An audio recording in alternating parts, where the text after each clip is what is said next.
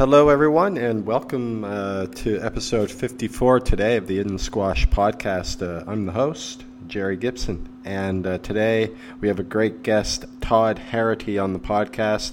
Uh, it's great to have Todd on. I've been talking to him for a little while now, and we finally uh, got around to doing it, and it was a, a really, really good chat. Uh, Todd's a great squash player. He's on the rise. he's sort of a prodigy out of the U.S. squash uh, system, uh, won everything at the junior level in the U.S., then had a fantastic career at Princeton, where he actually became uh, the first player at the collegiate level to beat uh, Ali Farag, and uh, went on to to win a national championship with with his Princeton teammates.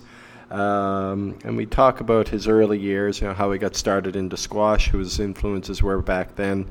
And then uh, we talk uh, at length about his time at Princeton, which is uh, quite fascinating. Many of you may not uh, know the backstory there, but he, uh, he had a, uh, a, legendary coach at Princeton, Bob Callahan, and it was in his second to last year with Princeton before Bob retired and unfortunately passed a few years later.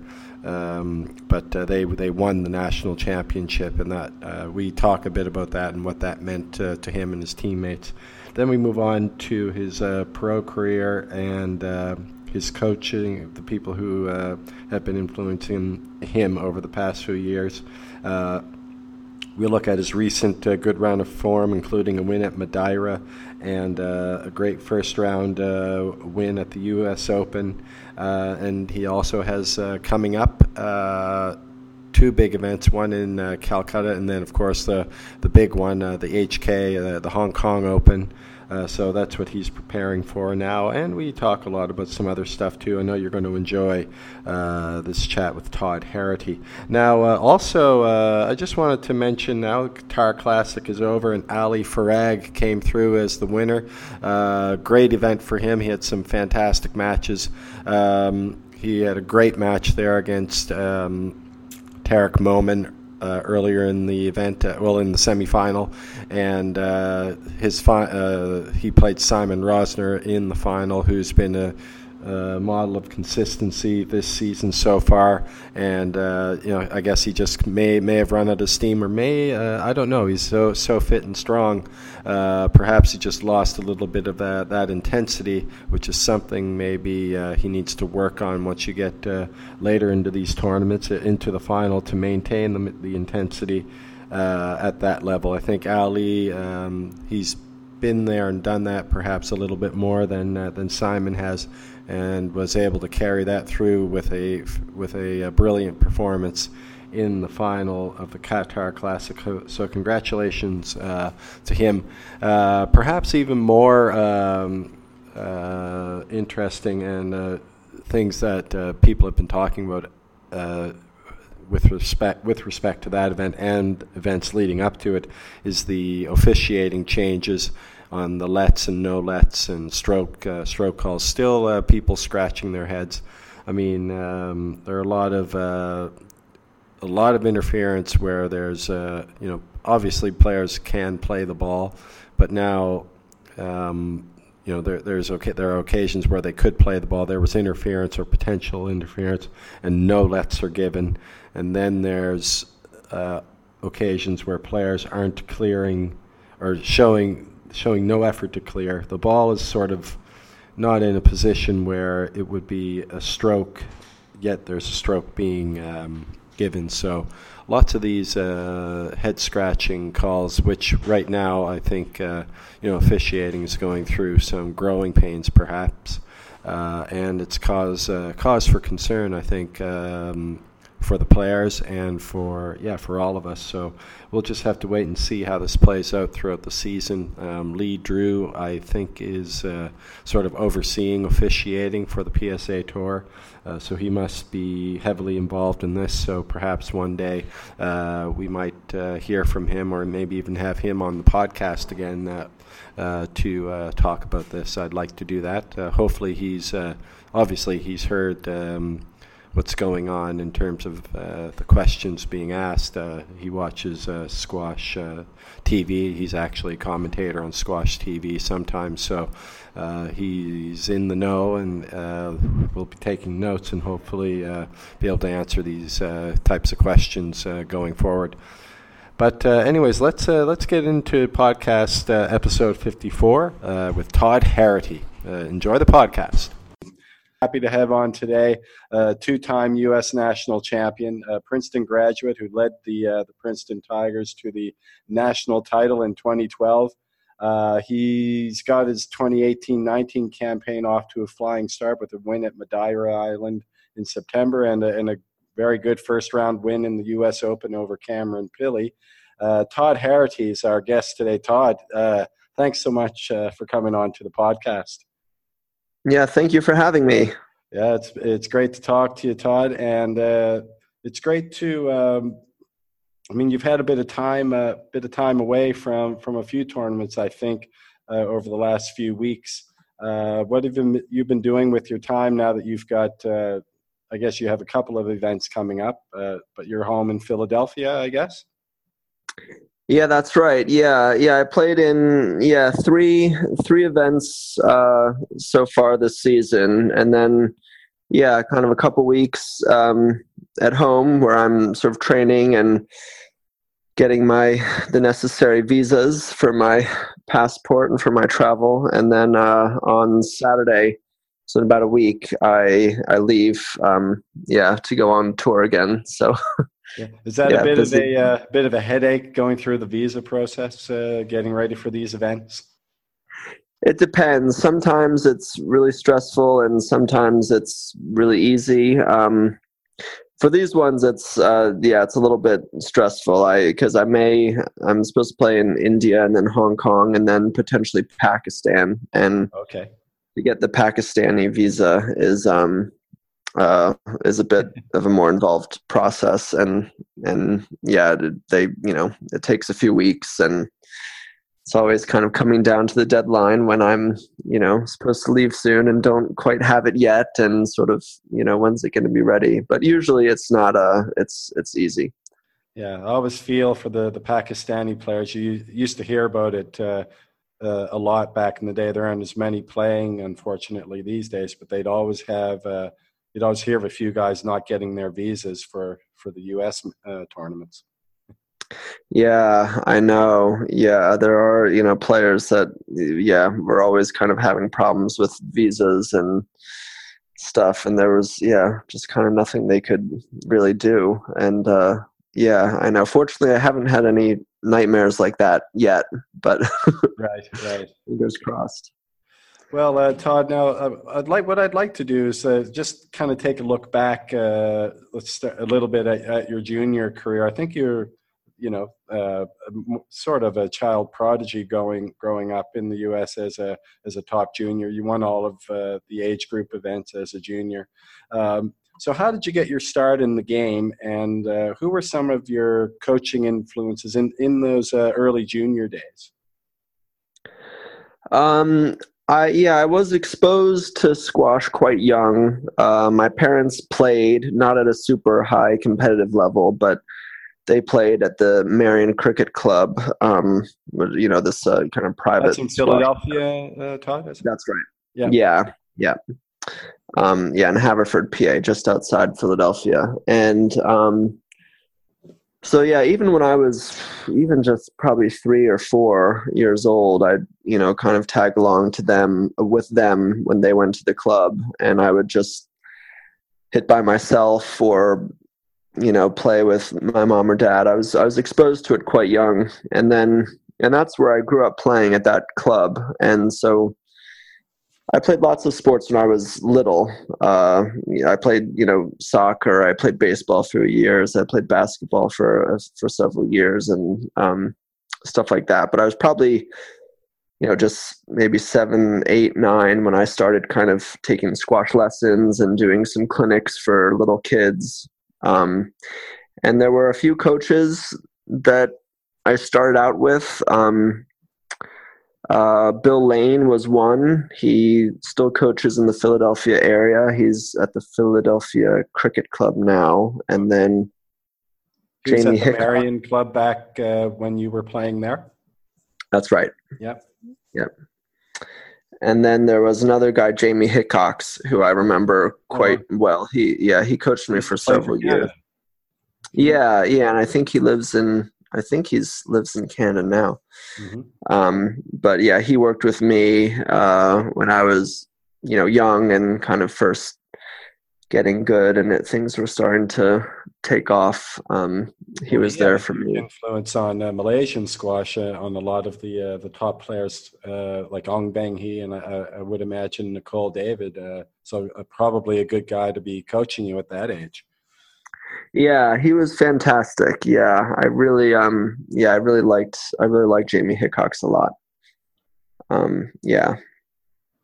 And uh, and I guess uh, after your your junior years, uh, obviously you you had a, uh, a very successful uh, few years at Princeton. Extraordinary must have been extraordinarily mem- memorable for you, particularly in 2012 when you when the team won the national championship under the, the legendary coach uh, Bob Callahan, uh, who unfortunately, I guess he retired and then passed uh, away a few years later. What were those right. Uh, years? Uh, that year in particular, what did, that must have been so, such a special uh, time for you and the team. what do you remember about that time? you know, the last year there for for such a legendary coach and obviously a person who had a lot of impact on you at that time.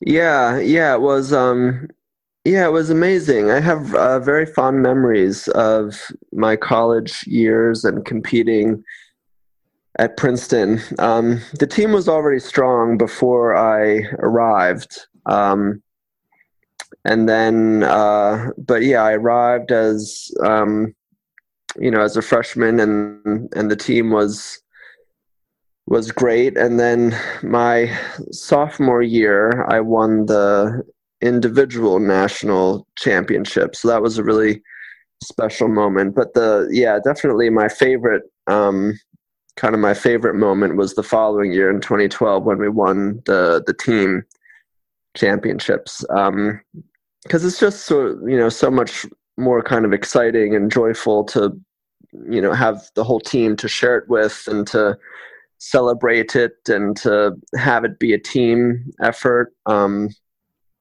it was it was so special, and also it was Princeton hosted the national championships that year, oh, um, which I think really helped us. Um, just kind of the home crowd and gave us more energy. It had been kind of a rocky season, ups and downs. Players were injured, or you know, a few losses and and everything. And then you know, coming into the national championship, I think you know, most people probably didn't expect us to win. Um, but yeah, kind of had had a big win, and then got to the final, and we're playing Trinity, and um, you know they had won for 13 years in a row or whatever it was, and so it was you know who's who's going to be the team to break this amazing streak that they had, and uh, and yeah, we uh, we we did it in really close five four win, and um, and it was really really exciting. Uh, it was such a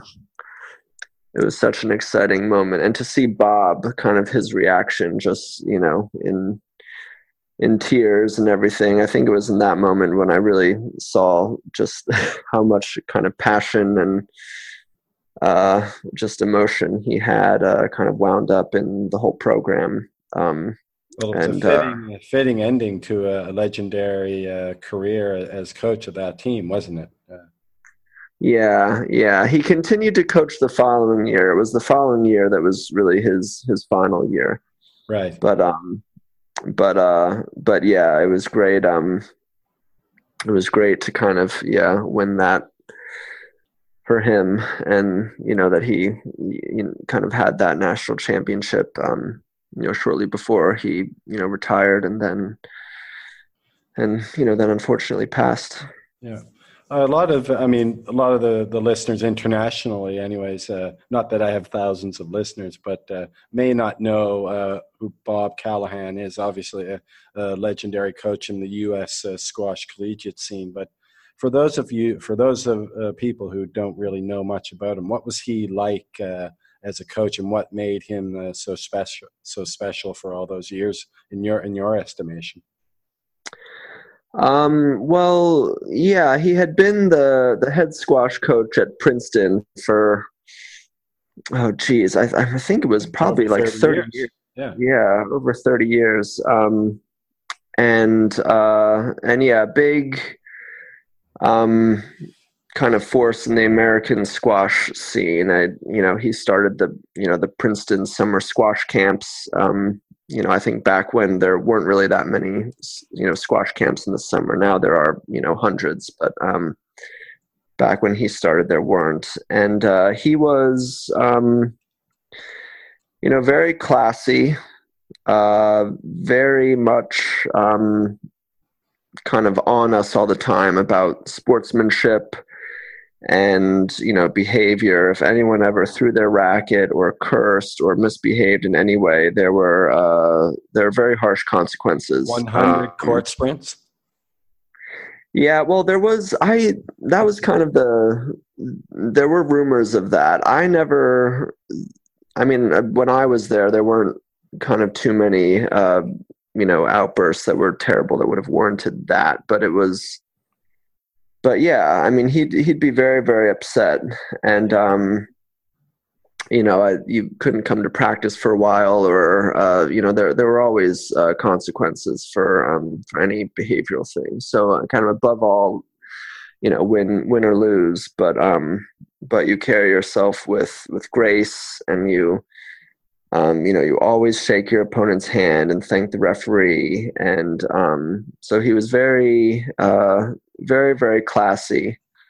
Um, and, you know, he really kind of cared about um, the team so much. I mean, when you were on the team and one of his players, uh, he'd, you know, he'd do, he'd do anything for you. Um, always someone that was you know on your side and um and you know in your corner. And yeah. you know we all knew that he you know wanted us to succeed and to win um so badly. So there was never any question of that whether you were number 1 or number 9 uh you know he was you know he was he was your fan. And um and yeah, a bit kind of conservative in his views of squash. I think like he, the way he kind of coached and the way he liked was sort of, you know, patience, discipline, focused. Um, you know, a lot of practices were a lot of straight line stuff, kind of nailing down the basics. Uh, um, and uh, yeah, but um, you know he had been there for so long and you know good good judgment good head on his shoulders. And i think um you know that's why he's so uh you know kind of well liked and well known on, in the you know american squash world anyway. Yeah for sure. And uh, yeah i, I had uh, paul uh, Assaiante on the podcast just a few uh, a few weeks ago and uh, he was talking about something you'd mentioned earlier that I think it was I forget which national championship, but they'd won so many uh, there. But he had mentioned that maybe it was the most recent one that they won. It was on home soil, and he uh, attributes the victory solely to it being on home soil. So, can you? Uh, I mean, you mentioned that as well. Can you just sort of? I, I guess that's sort of a, a unique dynamic uh, of the U.S. college uh, squash scene. Is that something that that uh, was special to you as well, and that that kind of uh, that that you remember well about uh, about those matches, the the unique uh, uh, atmosphere at the home game matches? Yeah, definitely. And and you're right. I do think it's something that's completely unique to the American college and university scene because I've been living in England for the past two years, and some of my you know training partners and friends do play and compete on you know British university teams, but um, but it's it it's it's not the same at all. Um, and yeah, just kind of the yeah how I remember a university match being, and you know their experience is is totally different. Um, yeah, you know, playing at home, uh, you know, you got crowds that came to watch at Princeton. School spirit is high. There's a strong sense of community. I think. Um, uh, you know, it's a, it's a nice size. It's you know five thousand undergrad students, and um, and you know the national championships. Um, you know, we have you know university friends. They all come down to watch and support us, and um, so it was quite a buzz uh, playing and competing at home, and yeah, I guess just kind of going through the tournament, that national championship, kind of getting through each round, it was sort of growing on us, uh, just the kind of excitement and this buzz of, um, you know, the prospect of winning this national championship at home, you know, in front of kind of a big, uh, roaring crowd of, you know, our friends and people that were coming to watch and support us. And, um,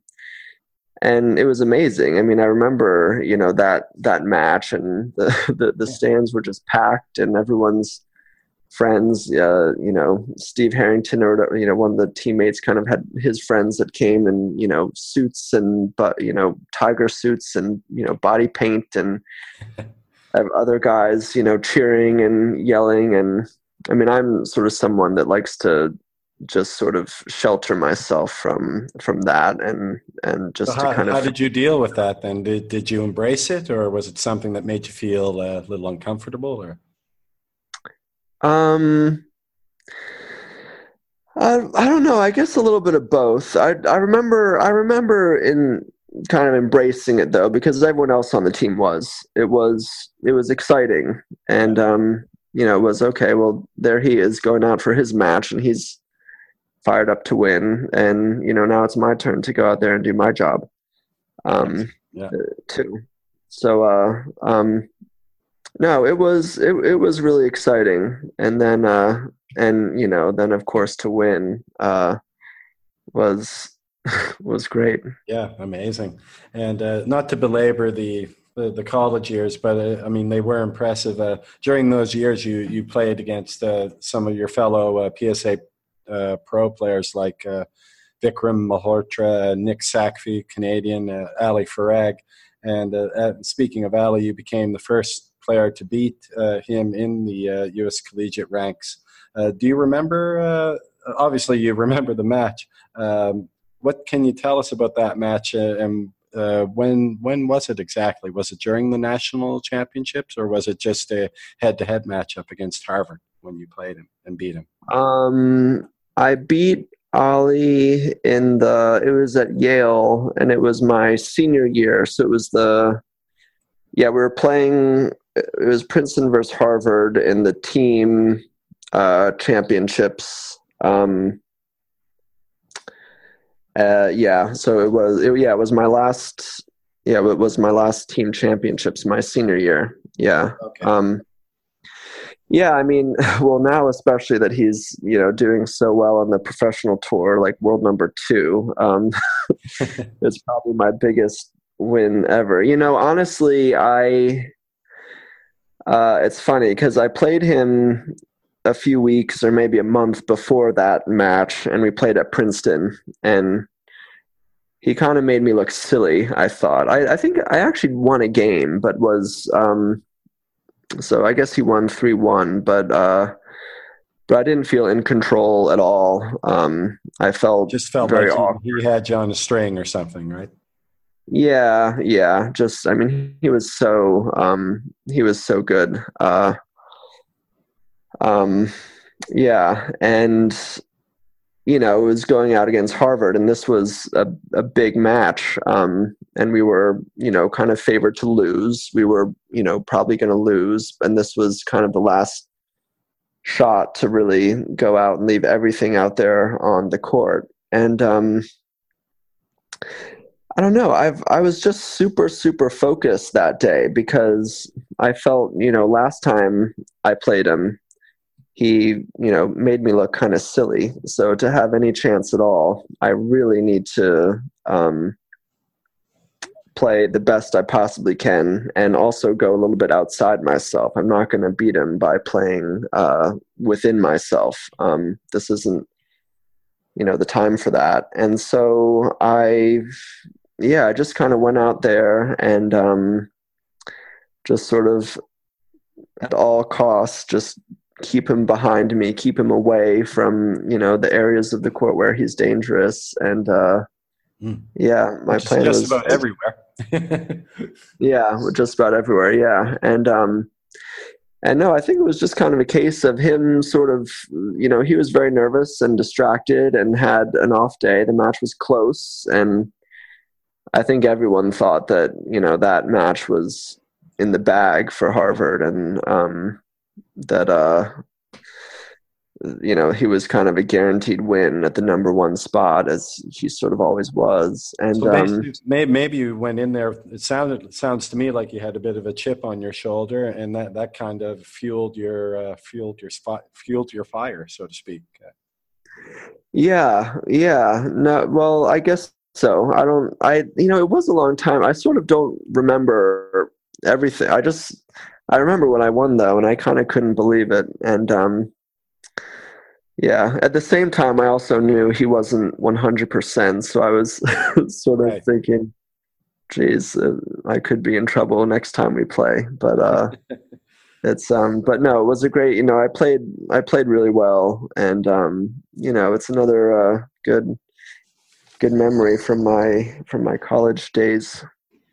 For sure, for sure. Now uh, let let's fast forward to more uh, contemporary times here. Uh, you you've made some great inroads the last, especially obviously this year, but the last few years, and uh, hopefully, uh, definitely, the rise is going to continue for you.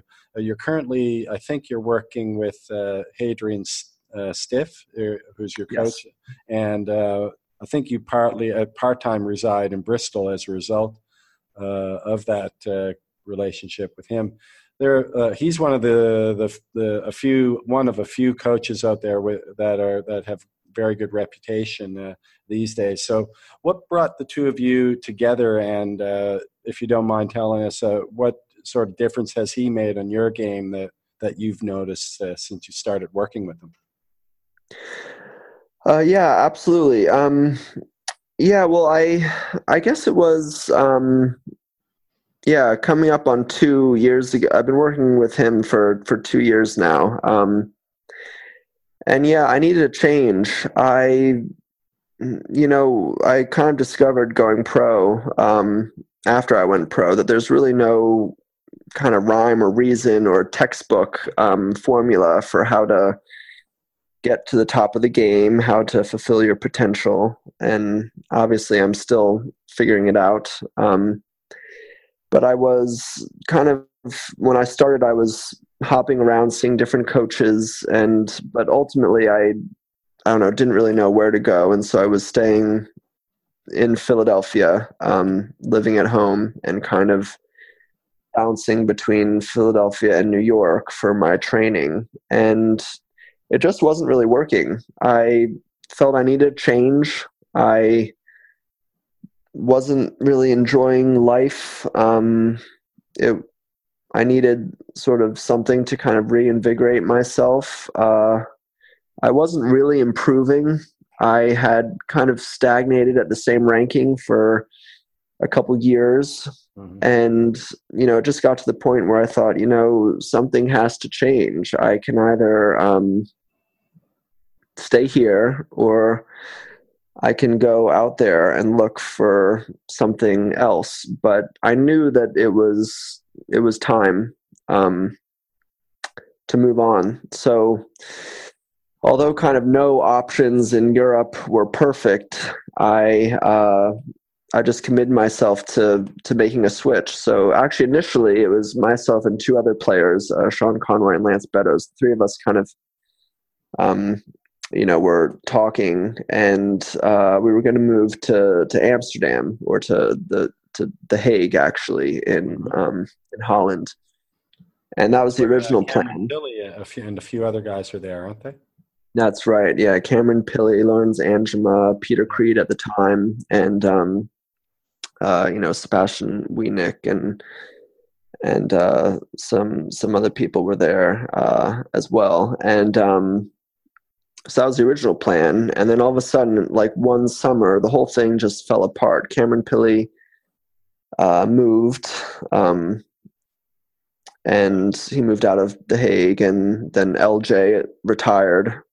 So those were two kind of big players that were no longer going to kind of really be there and be training a lot. Um, and so as a result, I kind of went to see Hadrian in Bristol um, with not a whole lot of information. I mean, I had researched him. We had talked uh, a few times, a few years before. He had kind of reached out, and and I liked him and everything. Um, yes, but, unique, uh, uh, from what I gather, and from what I uh, other people I've spoken to, is he has sort of a, a, I guess you could say, an outside the box approach to to coaching in in in a way. Am I correct in saying that? Yeah, yeah, he does. So you know, I just kind of moved there and sort of just went all in with Hadrian, and I'm now a complete. Um, complete convert and I'm a big fan of of sort of his ideas and how he views the game, the way he coaches and his kind of outside the box methods and um, it's really kind of helped me get excited about squash again, kind of enjoy my career um, more uh, you know that I you know I kind of wasn't that much before and um, well, if you could put and, your uh, finger on a, on a couple of things like uh, that that that he was able to to do for you to, to make you enjoy the game, what would they uh, enjoy the game more again? Which I, I guess uh, clearly that that's what makes us play well is when we we're we're happy on court. Uh, what were those yeah. Uh, things that he was able to to trigger in you in order to to get that to happen for you again?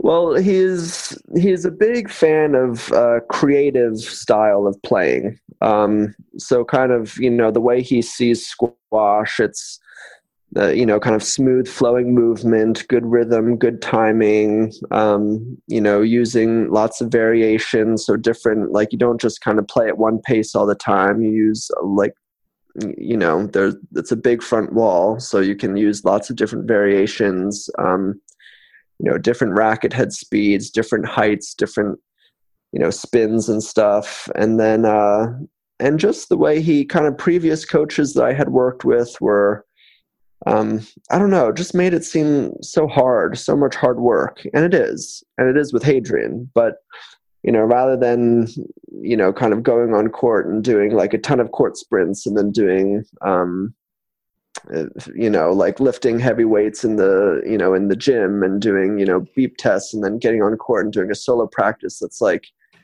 you know 100 straight drives and you're going to do the other side 100 straight drives and stuff. His method is more like no um, you're going to play your best when you're enjoying yourself and enjoying the game and the fun in the game comes in you know kind of trying to outsmart and outfox your opponent and sort of using different um, uh, kind of skills and variations. And so those are the things that he likes to develop. Um, and it was kind of a new way of uh, kind of looking at the game for me. I mean, before it was just, uh, you know, certainly in college, like Bob Callahan was sort of very, very disciplined and very, um, I don't know if I'd say one dimensional or not, but just kind of the the style that I had sort of always viewed squash was sort of one dimensional and um, length, length, length.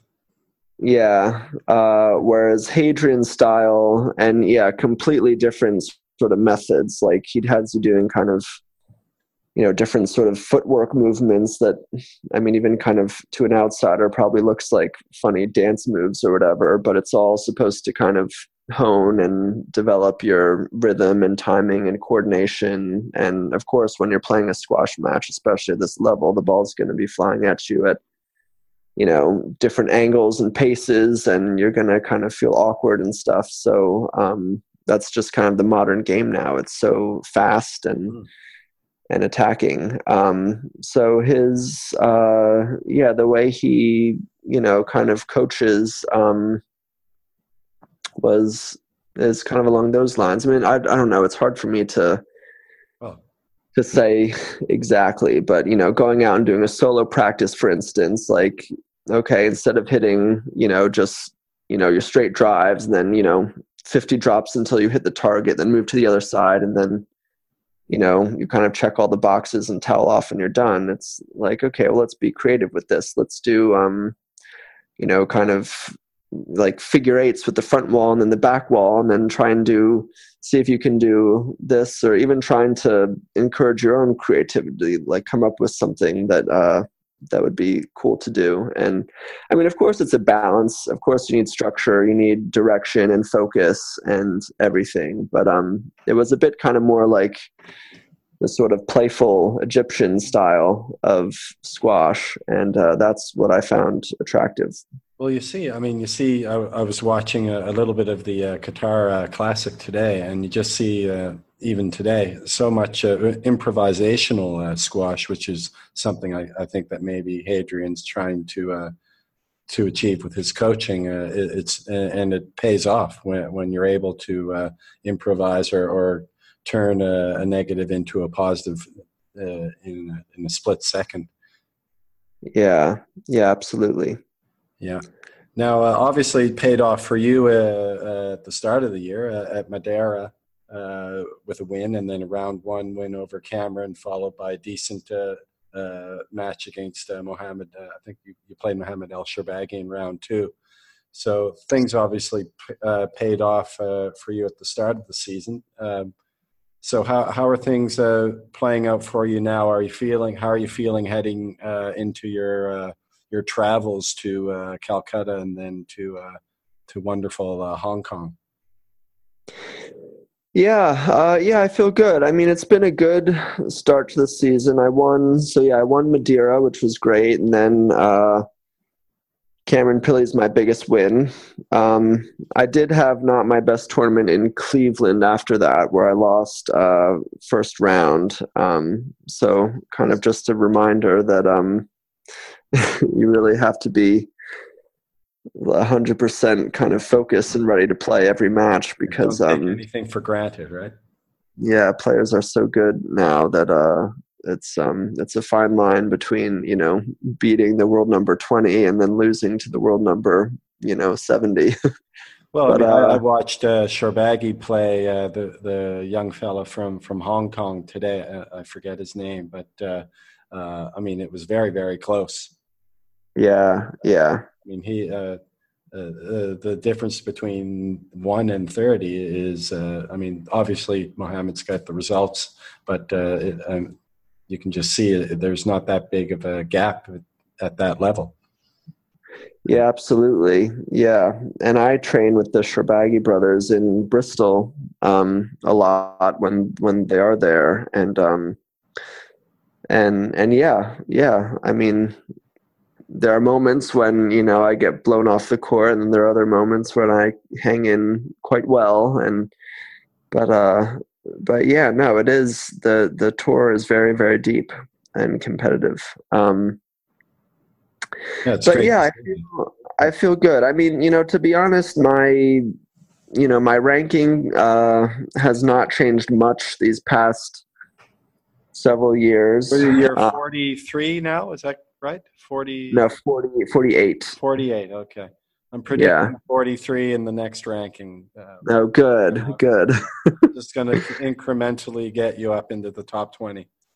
That's right. Yeah, yeah. Thank you for thank you for the uh, vote of confidence. Yeah, no, exactly. Um, that's exactly it. Uh, you know, I'm finding now that I'm in practice. I'm playing well, and you know playing creative and the style that I've been working on and then sometimes I get to tournaments and just a little bit of nerves and angst and I uh, I'm, you know, finding that you know my movement and things get a bit uh, kind of panicky, and I, it, there are mo. I'm so far haven't really found. Uh, I haven't quite been able to play. Um, I don't know my best squash kind of consistently in PSA tournaments. I find I, you know, whether that's kind of struggling with nerves or a little bit of a mental issue. Um,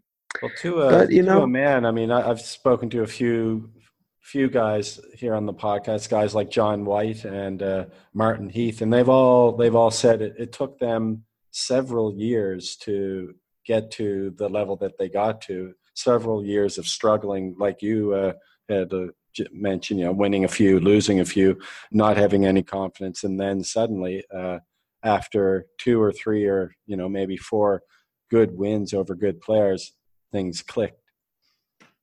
Yeah, no, that's that's exactly right. And I um no, I've I've talked to those guys too. And uh and yeah, I'm always trying to kind of listen to them and to um you know, uh to take that advice on board cuz um yeah, I think it's I think it's true. It um I mean, you know, if it was easy to be top you know top 20 or top 10 then um you know only only 10 people can be top 10 uh, right. so obviously it's it's very difficult to do and it's an amazing achievement and um yeah, and no, I think that's exactly right. The bottom half of that that top ten is all it's it's a it's constantly changing. So uh, yeah, yeah, there's a lot of yeah the there's a lot of uh, movement and yeah, it's very it's very deep. Um,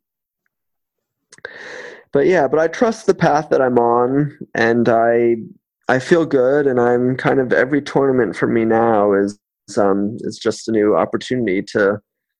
All right, well, let's see what did I learn from the last tournament, and let's you know go out there and and try it again, and um and you know you just get so much out of seeing yourself uh, and seeing how you respond um, you know out there in front of a crowd in you know uh, competition. Um, it's just such a it's it's such a valuable experience. Um, so yeah so i look forward to it. Yeah and i'm looking forward to uh, seeing how it plays out as well. I'm in your corner uh, uh todd now. Um, in April uh, of last year, uh, you became the the first uh, the the sport's first openly uh, gay male squash player, and uh, it, you received a lot of support from uh, from your fellow tour players after that. Now, obviously, that was a while ago. has this helped you? see things or play see things or your life on tour in a, in a better light or in a better way um, yeah, I mean, it was.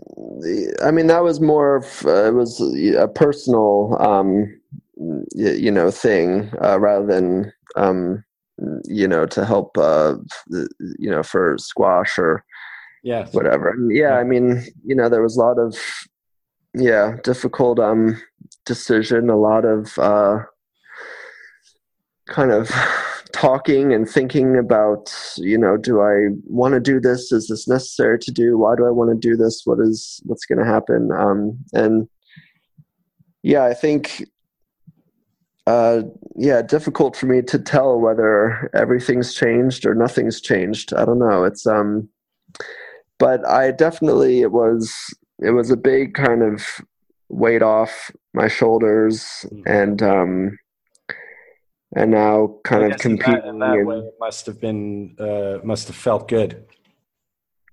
Yeah, yeah. Um, and I just feel that now, kind of going to tournaments and you know being with the guys and and the whole experience, I just uh, you know, I can just be myself now, and there's um, you know that that is not uh, all that kind of angst and that weight and everything has um you know been been lifted. So it's i, I feel kind of much much better now much more comfortable and um you know, even just to kind of, I think through it all, I've sort of realized that uh, no one really cares as much as I always thought that they oh. would. Um, but uh, but even that's just kind of great to have that over with as well. So yeah, absolutely, yeah. Um, I I forgot to mention uh, after the your win at Madeira, um, you got an automatic spot in the in the World Open draw. That must have made you feel good now that you don't have to uh, go through perhaps like three three grueling uh, qualifying matches just to get in. It's funny. I actually didn't even know that that was uh, that that was the the, really? the case for Madeira tournament. I yeah, that's why you entered the tournament. no, no, not at all. I um no, I needed a tournament to play in, and it was Madeira was close by, and I was also just beautiful place, by the way. Yeah, yeah, gorgeous. Yeah, it really was. Um, and no, so I signed up and went, and then it wasn't even until you know I was there and won my first round match that then you know Adriana or whoever you know from the PSA said, "Oh, well, you know, if you win this tournament, you get an automatic spot into the the world champs." Um, and so I was trying not to, you know, think about that and put too much pressure on myself. But uh but yeah, no, it's it's fantastic. It's it's a good, you know, I mean, I'm hoping that by that time I would get in on my ranking anyway. But just to have that peace of mind, um, you know, no matter what happens, I I have I won my spot in that draw, and um, and yeah, it's. Uh, I think it's a good idea for them to um to have these kind of qualifier events where the winner gets gets a spot. It kind of um. Yeah.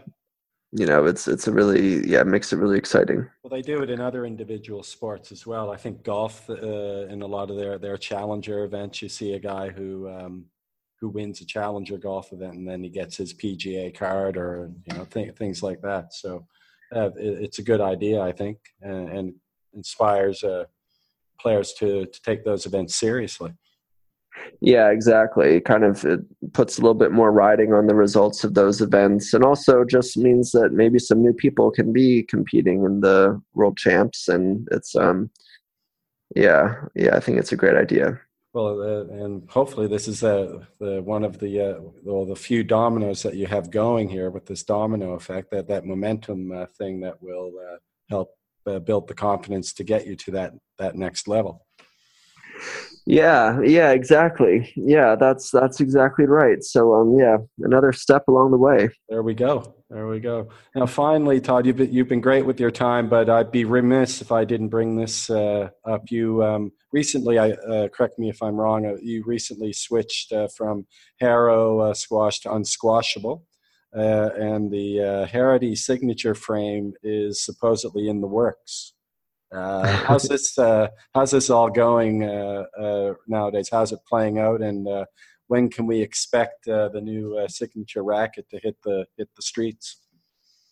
Yes. Uh, well, yeah. Thank you so much for asking. Um, yeah. No, it's uh, yeah, it's really exciting. I well, I I played with Harrow kind of a long time ago, um, like in college, and then when I went pro, I played with different companies. Um, uh, and yeah. yeah, and then I was playing with Prince for a long time and loved that racket and was uh, struggling to find a racket that I liked and everything. And um, but yeah, some Prince players um, that you know left to work with other companies. Some of them went with Unsquashable, like you know James Willstrop and Sarah Jane Perry and stuff. Um, and then you know Paul Walters, who uh, who you know speaks with all the players and you know organizes the contracts and everything, uh, approached me and um, you know, was really nice and really helpful and communication was was great. And um so he sent me a few frames and and you know the products are really really good. And it's a company that's big in the in the United Kingdom but not in the US yet. Um but yeah so we've been in talks and then we designed a racket um together that uh that's that's really good. I've now, I mean, obviously, I started this season playing with it, and um, I've okay, adjusted. So you're, you're playing with the signature frame now, are you? I'm playing with the frame now. Exactly. Okay. Yep. And so uh, I'll, I'll sort of have to keep you posted, I guess, on when it's going to be ready. Yeah, until, the, until it hits the street. Yeah, so it, it will be hitting the it will be hitting the street, um, you know, very soon. Uh, this this season, we're you know kind of working a few things out and, and discussions about how to um, you, you know where where we're going to kind of start selling it and um, and and everything. But um, but yeah, of, no, the rack. In terms of specs, uh, obviously, it's to uh, to what you like to play with. Uh, typically, uh, what what what type of weight and what type of stiffness uh, is a is a Todd Harrity frame? It's 130 grams. Oh, okay. It is. It's slightly head heavy. Okay. Uh, the weight's a little bit more in the head, mm-hmm. which um, which I like. I feel it just flies through the air. Um, you know, oh, so head speed. Yeah, exactly. Um, and and yeah, it's uh, you know I guess a little on the on the stiffer side. I mean, I'm I don't I don't know, but it's um yeah, but it's but it's great. It has a little ring in it, so it's sort of similar to um, to to the, the Prince, and has um, you know that that kind of stereotypical string pattern. Um, but uh, but yeah, no, great great ball control. It's a really nice weight, not um, not too heavy, not too light. Flies through the air great, and it's um and uh, yeah, and it it I'm really enjoying um using it. So uh, so yeah, I'm hoping that uh, it'll do really well. Well, the, the iconic frame is obviously the Jahangir Khan uh, green. I think it's the green and black uh, frame that he yeah. way back in the day. So uh, ho- hopefully your yours will look just as uh, uh, as appealing, and I'm sure it'll play uh, very well. So I'm looking forward to. was it 2019? Is the the exactly? Yeah. Okay. Yeah. Yeah. Well, Todd, yeah. um, I hope all your visa, passport uh, get straightened out in, in time for Calcutta and then Hong Kong, and all the best in those events and in the 2018 2019 season. And thanks so much for, for coming on to the podcast. No, it's been a pleasure. Thanks so much for having me. Yep, thank you. And uh, yeah, keep in touch. Yeah, thank you. I'd love to have you on again. Yeah, absolutely. Anytime. Cheers. Thanks a lot, Todd. Bye bye. Yeah. Take care. Bye. Bye.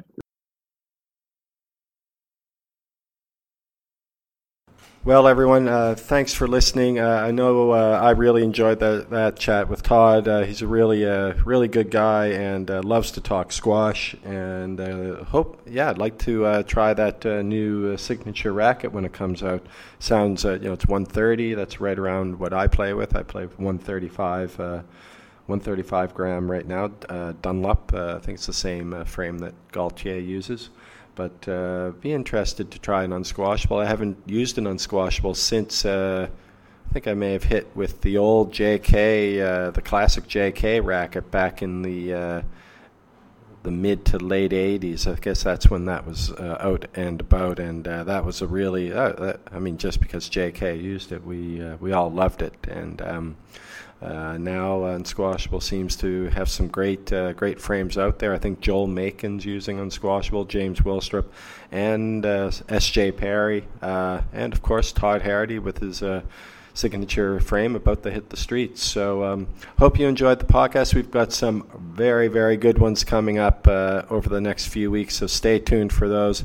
Again, as always, thanks for listening. Drop me a line sometime if you have a request or any questions or uh, any uh, suggestions uh, for the podcast.